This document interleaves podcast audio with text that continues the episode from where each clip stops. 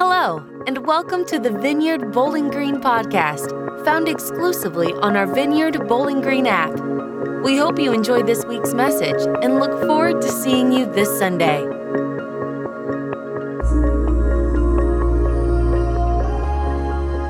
Jesus, we love you. All right. But it's important to realize that we have to take inventory of the things we devote our time to. We really do, uh, because we can easily put so much time and effort stuff that is not building us in the direction that we, we, we could be or should be going. And we have to take inventory of the way we spend our time and utilize the time that we have. It oftentimes shows us our priorities, right? If we do not take inventory, we don't realize the priorities that we have in our life are really the priorities that we have. And it can even show us a little bit of about our hearts. It can expose what's really important to us. So, what does that mean to be devoted to something?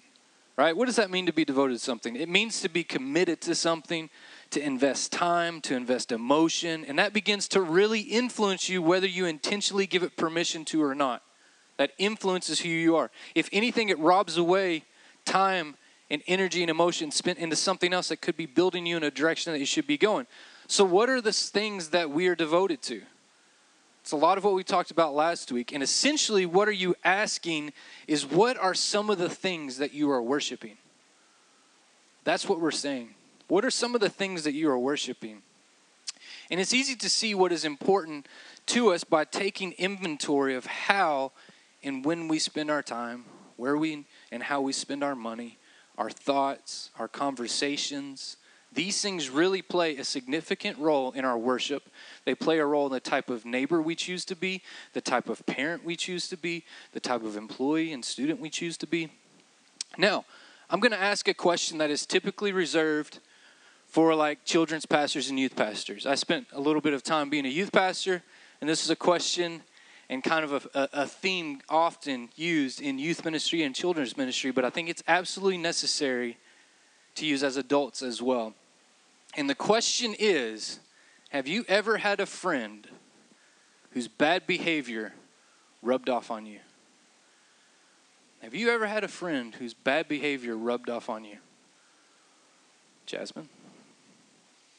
Have you ever had a friend whose bad behavior rubbed off on you?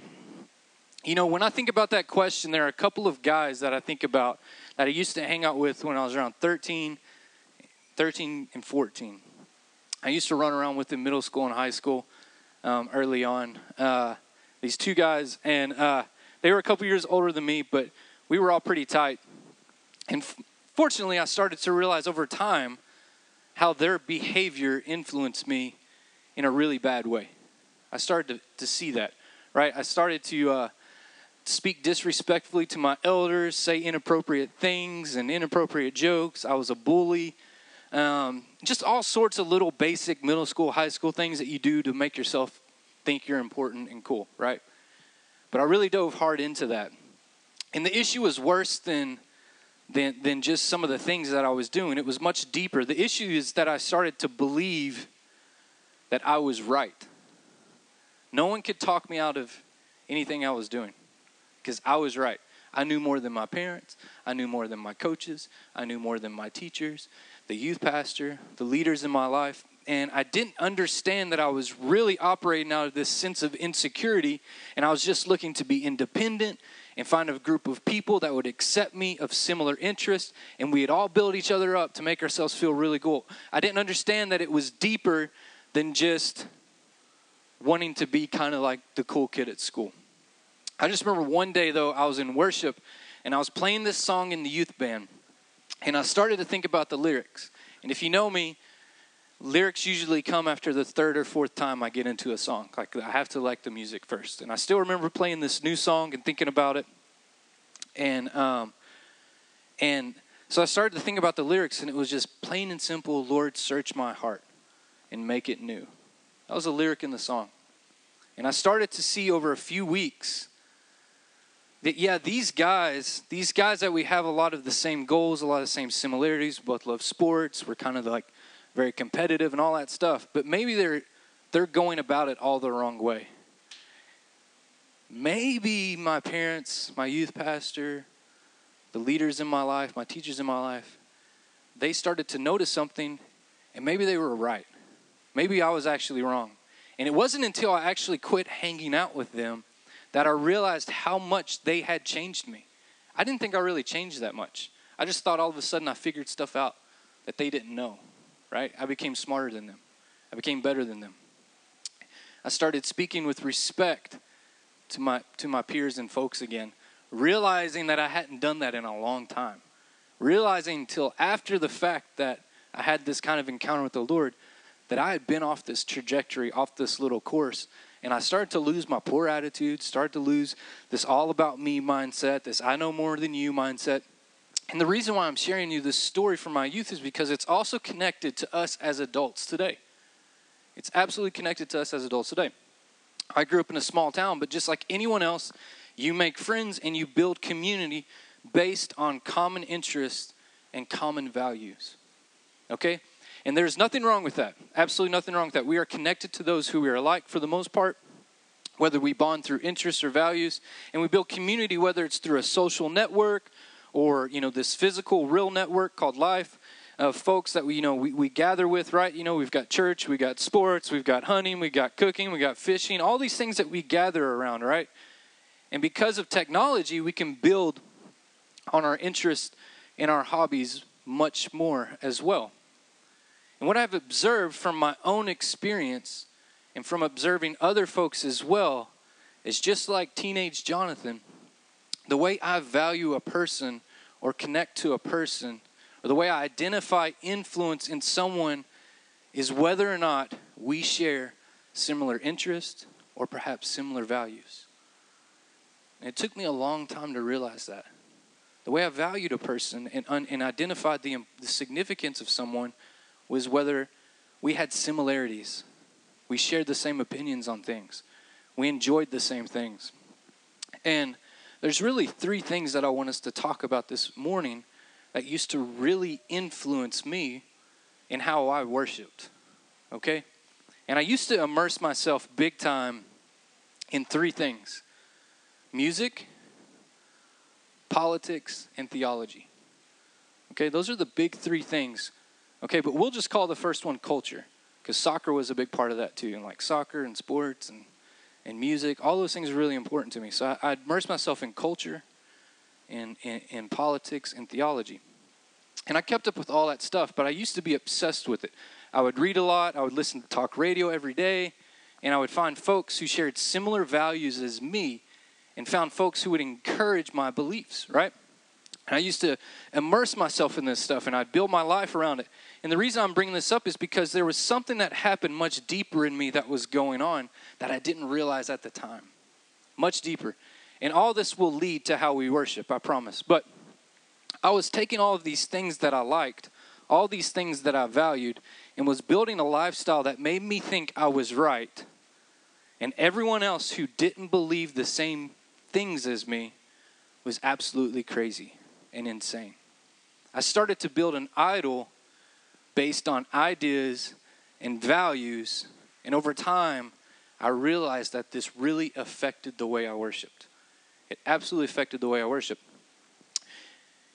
You know, as transitioning from youth to adulthood, which I believe most of us have done in here, besides Bobby, um, different things stress you out, right? Different things stress you out. I remember going to to, you know, when I was a kid, I used to lay in bed and just dream about the future. Anybody else do that as a kid? I just dream about the future. See you, Julia. We love you. Sorry I offended you. Um, and I remember going to, to bed just dreaming about the future, thinking about my job, thinking about what I was going to do when I get older, thinking about my future family, and imagining where I'd be living and stuff, right? But I noticed something, and I'm fortunate that I began to notice it. I started to notice that I quit dreaming when I'd lay down at night. Instead, I would have these kind of like almost angrier thoughts, more frustrating thoughts. And I started to realize that I was forming strong opinions on other people. So instead of just sitting there as a kid innocently dreaming about the future, I started solving the world's problems at night before I go to bed. Anybody else do that?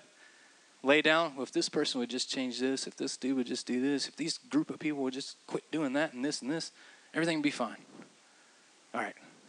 Amen. Go to sleep. Right? That's what we do. And I started to realize that, right? I started to realize that I was I was forming strong opinions on other people, whether it was pretty simple simple surface level stuff like what type of music do you like? Oh, you like Creed? I'm better than you. Right? Which is true. It's absolutely true. We agree with that. This is church, but there's truth here. Um, just kidding, but I would form these opinions, right? Oh, you like this? Okay, I'm better than you. Oh, you value this? Okay, you're wrong. I'm right. I'm better than you. Okay? And so I started to understand like that. And then that also plays into deeper things, right? Other than just surface level stuff of, of like, oh, you, you like friends, I like Seinfeld, I'm better than you. It plays a deeper role into politics, plays a deeper role into theology, right? And over time, these interests and these values became my idols. They absolutely became my idols. The things I loved and wanted to share with the whole world. I wanted everyone to be on the same page as me so badly, right? I wanted my culture to be the same, right? I wanted everybody to like the same music that I liked, to like the same sports that I liked, to have the same hobbies that I liked. I, I wanted that real bad. I wanted everybody to have the same political views as me. I wanted everybody to have the same theological views as me. And this became an idol for me to stand on. And standing on these idols is where I would worship. Standing on top of this, this was my foundation that I would begin to express my thoughts and my heart to the Lord. That's what I would be standing on.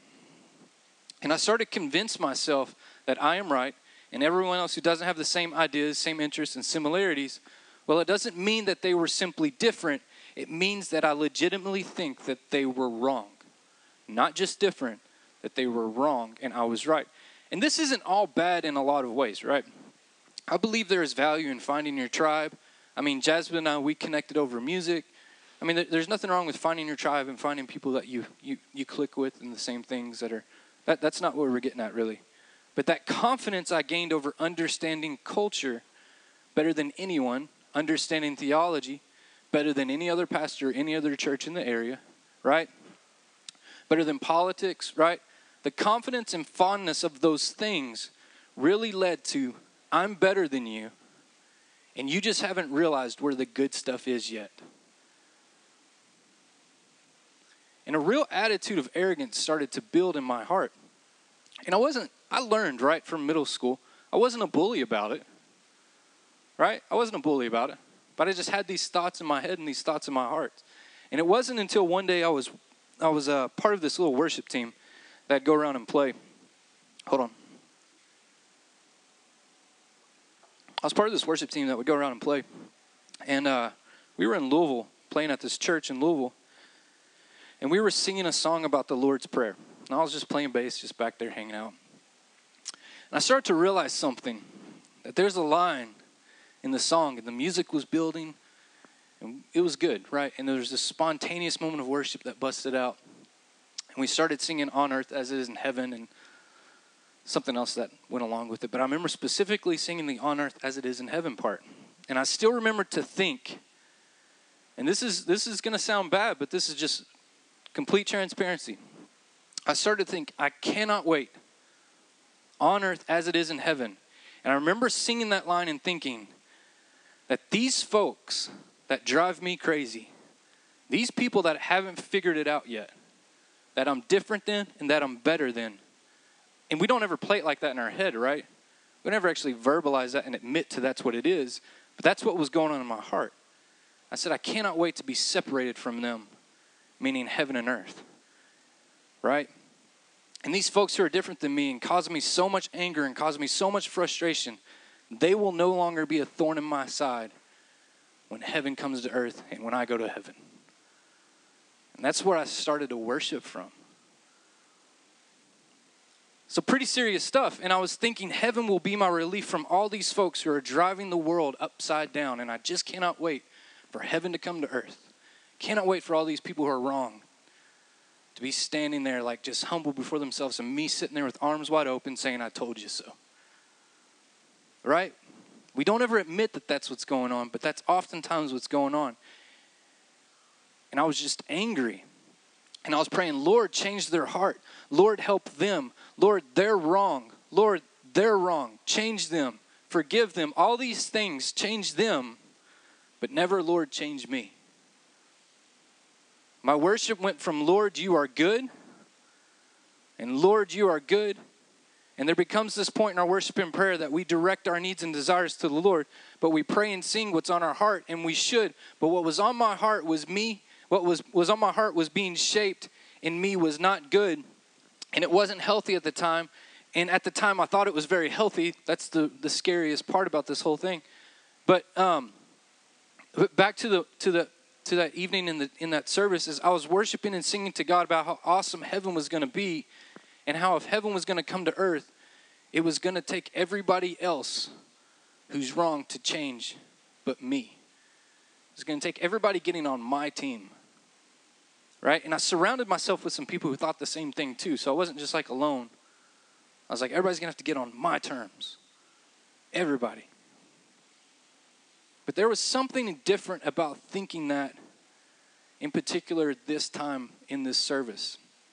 And I was singing, and the worship leader belted out a phrase and yelled over the chorus and said, I still remember this verbatim. He said, Sing with all your heart. We're, we're still building, right? The music's playing, it's loud, it's going great. They're singing the chorus that we just kind of spontaneously went with. And he yells, Sing with all your heart, sing with all your mind, Sing with all your souls. Worship for your neighbors who don't. Worship for your enemies who don't. And again, it was just spontaneous worship. And I immediately fell for it. And I started to do what the worship leader asked us to do. And I don't know how, but I started praying and worshiping and praying for my neighbors. And I started praying for my enemies. These people that I was just like standing on top of, I'm now praying for. And you know when uh, maybe maybe like I don't I don't know what it was, what happened when it just snapped for me. Have you guys ever like lost something before, like a pocket knife or I don't know, like a particular coin or something you really liked, and or a pair of headphones or something? And you can just be like, you'll you'll search the house, right? You'll tear through it looking for that thing, and you can't find it. Then all of a sudden, you're like at Cracker Barrel with your grandma, and it just clicks. I know where it's at. It's, you know, it just comes in out of nowhere. It's like I know where the, I know where I left it. You know, you weren't thinking about it. It just clicks. Oh crap! I left it in that one thing, under that one thing, under that one thing for that reason that I would not forget that it's there. And then you forgot it was there, right? And that's kind of what happened to me here. I didn't realize for the longest time my worship had been formed and shaped from my own personal agenda until one day it just snapped. I can't explain it. It just snapped. What I wanted, yes, what I was worshiping was God and standing strong, but the foundation I was standing on was that the culture I thought was right, the politics that I thought was right, and the theology that I thought was right. And that's exactly what I was standing on to the point where everybody else was wrong. And there's nothing wrong with having confidence in what you believe and what you value and everything like that. But the problem was that became an idol for me. That became an idol for me rather than a foundation for me. It became an idol for me. And I went to this little room behind the stage at the service and I asked my friend, I said, What do you think of worship? And he was like, Yeah, it was pretty good. It was pretty cool. He's like, That one little thing we did was pretty cool. And I was like, Yeah. I was like, Yeah. It was cool. And so we started to have a conversation about what I started to feel during that worship service. And all of a sudden I was like, Man, I'm starting to feel real conviction here. I didn't really know what to do. And so this was a big, large church campus. And so I just decided to go for a walk we had like an hour where somebody was going to speak, and so it's a big church. I was like, I'll go get coffee on the other side. So I just went for a walk, and next thing I know, this friend of mine, um, he's walking back from getting coffee, and he goes, "Bro, man, you look wrecked. What happened? You okay?" I guess I was carrying this motion on the outside, and I didn't realize it. And first off, I still remember telling him, he's like, "Man, you look terrible. You okay?" And I was like, "That's rude." He's like, "No, man, you good?" And I was like, I still remember saying, admitting, I was like, I think I've gotten it wrong. And he's like, What do you mean? He's like, I think I've gotten it wrong. And he was like, Oh man, that sucks. And he kind of just started walking off. And I was like, Hey man, would you, would, don't go anywhere. Can you walk with me? Let's go get coffee. I'd love to chat with you about it because this is something I'm really feeling. And I felt like I did when I was a teenager. When I realized how stupid I had become being the bully, trying to be the cool kid, right? I realized that what I had been doing was really wrong in a lot of ways. And then in that moment, chatting with my friend Brian, just the arrogance I had in my heart was being exposed. And the frustration I had in my heart was being exposed. And I'm so thankful for this moment, but it made me realize that that I had been serving my culture, serving my ideas, my theology, and my politics, my way of life over everything else, and then just tying God at the end of it. And taking all that and fitting it into a version of God that I could find and I could justify. And it was all coming back to the fact that I was surrounding my worship, my prayers, my thinking with, Lord, take this, take what I have, Lord. Lord, you want it. Lord, what I have to bring to the table, it's awesome. I've got all the good ideas. I've got the good culture. I've got the good stuff, right? I've got the good views on everything. I take all this stuff, take this, and just do what you want with it to fix other people. That was my worship for a long time. That was the place of worship. And I was drawing near to the Lord and getting close to the Lord so I would recognize that He's getting close to me. And in that exchange, it made me feel valuable for what I believed in. It justified what I believed in. Not really realizing that the Lord is going to be with you no matter what and it comes out like like it never comes out in such an arrogant way that it, it seems like i'm explaining i was being deceived the whole time i didn't see this at all in my life okay and i still remember somebody came up to me one time in another worship service and he, he started praying over me and it was things used to get wild at some of these worship things and i was just playing up there playing bass and some guy just starts praying over me and didn't know who he was, and he starts talking about pride and all these things, but in such a loving way. And he was talking real fast. I was just playing, I was just like listening to it, and I was like, okay, well, that missed. It's like, you missed that one. Again, he was talking a lot about pride, right? And I wasn't humble enough to see it, so I didn't even see it. I was just like, okay, cool. Thanks, man. And I remember in this moment even going back to that guy and being like, that gummit, this has been on me for a long time. I've been dealing with this for a long time. And it never comes out like that. And I would have never seen it in that way, but I still remember feeling shaky at the end of this little worship service and representing and finding this like this representation of this like loose foundation that I'd been standing on for such a long time. Rather than allowing my time with Jesus to shape me into something more than just culture, something more than just politics, something more than just the right theology, I was not letting go of what I thought was so valuable, much like we do with an idol. Much like we do with an idol. And I remember afterwards feeling like, okay, Lord, I'm going to deal with this. And I was kind of on the right path. But I didn't have any of the answers. I didn't have the answers. That was the issue. Is I, I knew I was on this right path, but I didn't have the answers. And the Lord exposed this stuff, and it was a process, but I just, just like in, in middle school, I had to quit hanging out with a few folks. I had to actually separate myself with a few people who were just like so gung ho on what they were thinking and on their values and all this stuff that I actually had to pull away from them a little bit because I had to be very practical for a season in my life because I needed to be around people who were going to lift me up in kind of this new direction that I was going.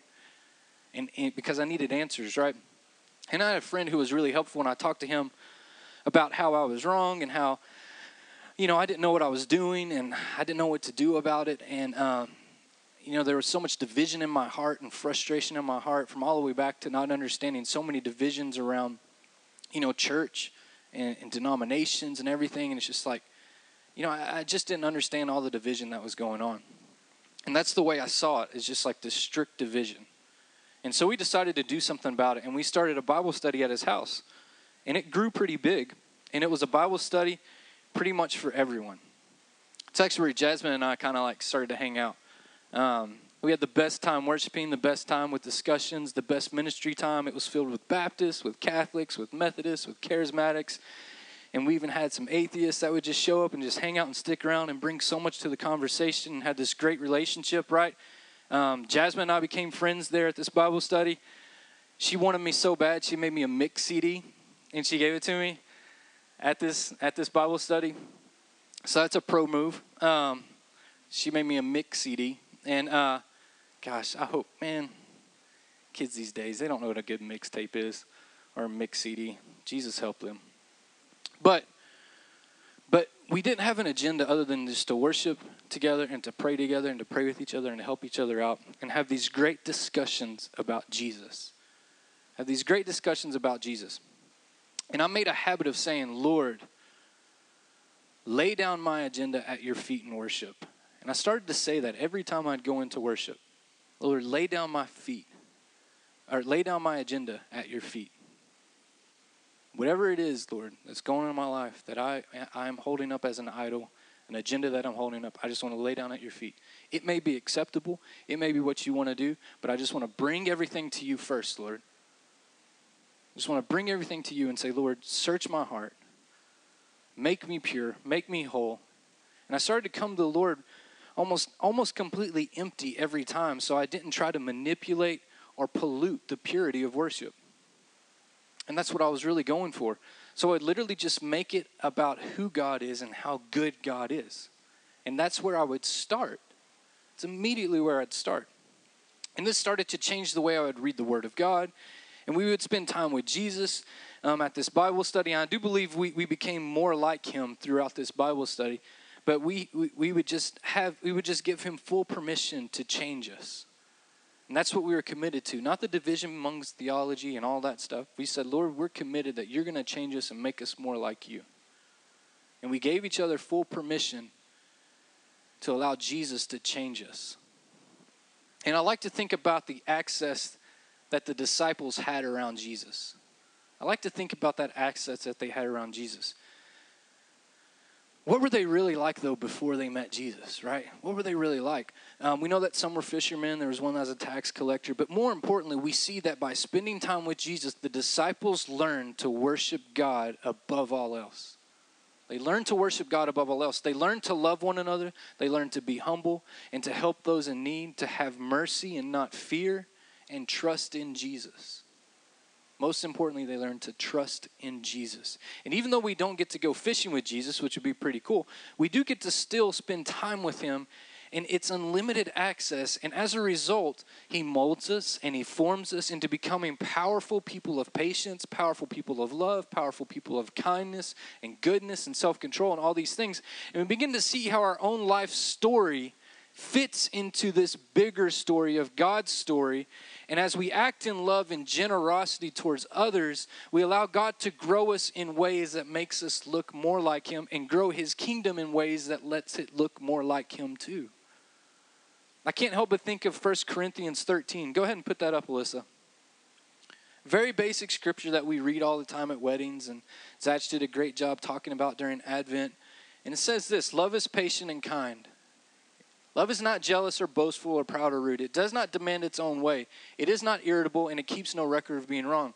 It does not rejoice about injustice, but rejoices where, whenever the truth wins out. Love never gives up, never loses faith, is always hopeful, and endures through every circumstance.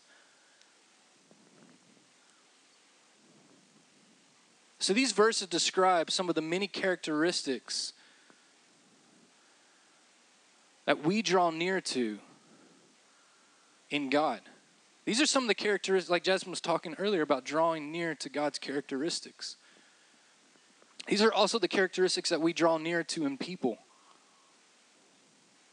And these are the qualities that make our relationships deeper and stronger, and it's able to withstand challenges. And that's why we want to be more like Jesus. That's one of the reasons why we want to be more like Jesus. The question I have for you this morning is Are you looking for the idols in your life that are keeping you from looking like Jesus? Are you looking for the idols, the idols in your life that are slowing you down a little bit? Are you humble enough to allow Holy Spirit to point out the idols? And once they are identified, are you the stubborn type that just says, nope, it's good, it's right, it's fine, it's holy, I can find scripture to justify it? Boom.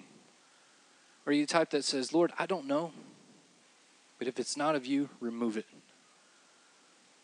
Begin to highlight that, and you give them that permission daily. And for some, it takes major steps. Right? For some, it takes major steps.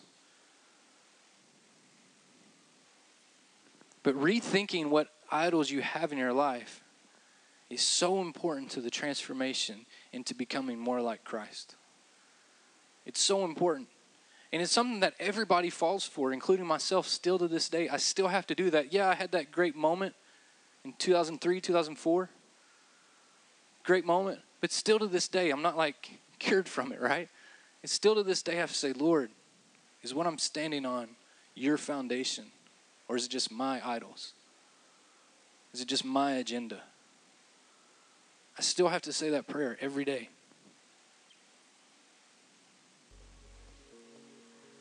And it's time to disconnect from those things that we're just blind from and to separate ourselves from those things so we can move further and deeper into God's love for our world. Amen.